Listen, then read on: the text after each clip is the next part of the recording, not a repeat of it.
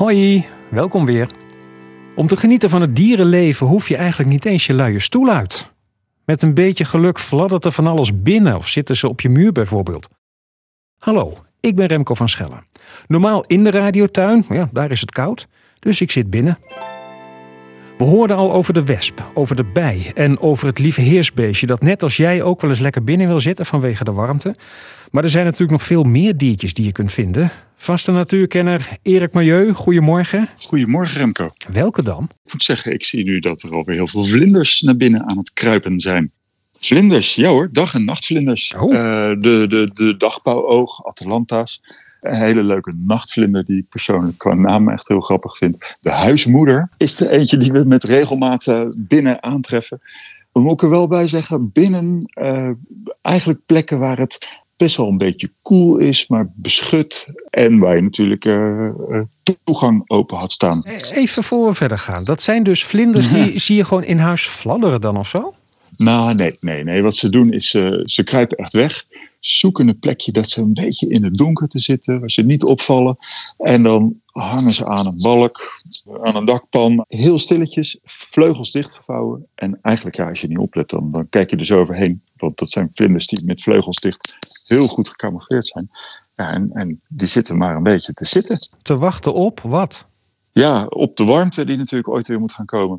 Want vlinders hebben natuurlijk allerlei prachtige manieren om zo'n zo'n winter te overspannen. Want voor een vlinder is het natuurlijk helemaal geen tijd, hè, de winter.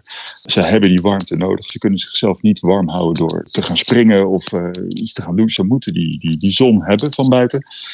Eh, dus in de winter is er voor zo'n vlinder ja, eigenlijk niet veel te halen. En kijk om je heen, veel bloemen hebben we natuurlijk ook niet meer. Nee. Dus die periode van zeg maar eh, oktober, november tot, nou, ze zeggen, februari, maart ongeveer, is een beetje, eh, ja, hoe, hoe gaan we dat nou eens uitzitten? En de ene vlinder die denkt, nou, ik doe dat als volwassen vlinder. De meeste vlinders die denken, ik, eh, ik leg mijn eitjes neer ergens en ik hoop dat die in het voorjaar uitkomen. Er zijn er ook die zich als rups tussen de blaadjes verstoppen. Ook een, een manier om die winter te overleven. Maar ja, binnen in onze schuurtjes.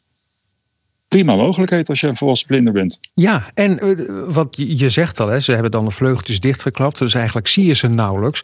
Maar als je er wel eentje ziet, laat die dan ook vooral zitten. Want die doet natuurlijk helemaal niks.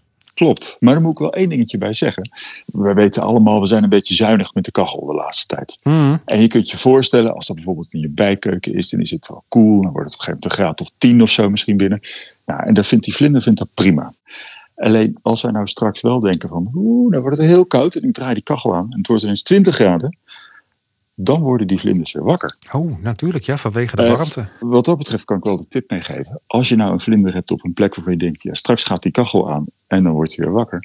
Dan kan je met het beste gewoon even buiten in het schuurtje zetten. Waar je zeker van weet dat het wel koel blijft. Ja, kun je dan gewoon heel voorzichtig oppakken, vle- vleugeltjes dicht. eh, en en dat, dat kan geen kwaad. Als je tussen duim en wijsvinger in, eh, in pakt, dan eh, heb je natuurlijk best wel de neiging dat, dat, dat je te hard knijpt. Als je nou je vingers als een soort V houdt, peace sign, en je doet je vingers tegen elkaar met die vleugels ertussen, dan zal je nooit te hard knijpen. Oh, Perfecte manier om vlinders te vervoeren. dat vind ik wel mooi. Het vredesteken voor de vlinder die we dan gaan redden. Goeie tips allemaal weer, Erik. En eh, dank je. Tot volgende week. Graag gedaan. Tot volgende week. Alle babbels met Erik vind je op radiotuin.nl. Daar kun je natuurlijk ook reageren op radiotuin.nl. En heel graag tot volgende week. Dan pakken we weer een ander diertje erbij dat normaal buiten is.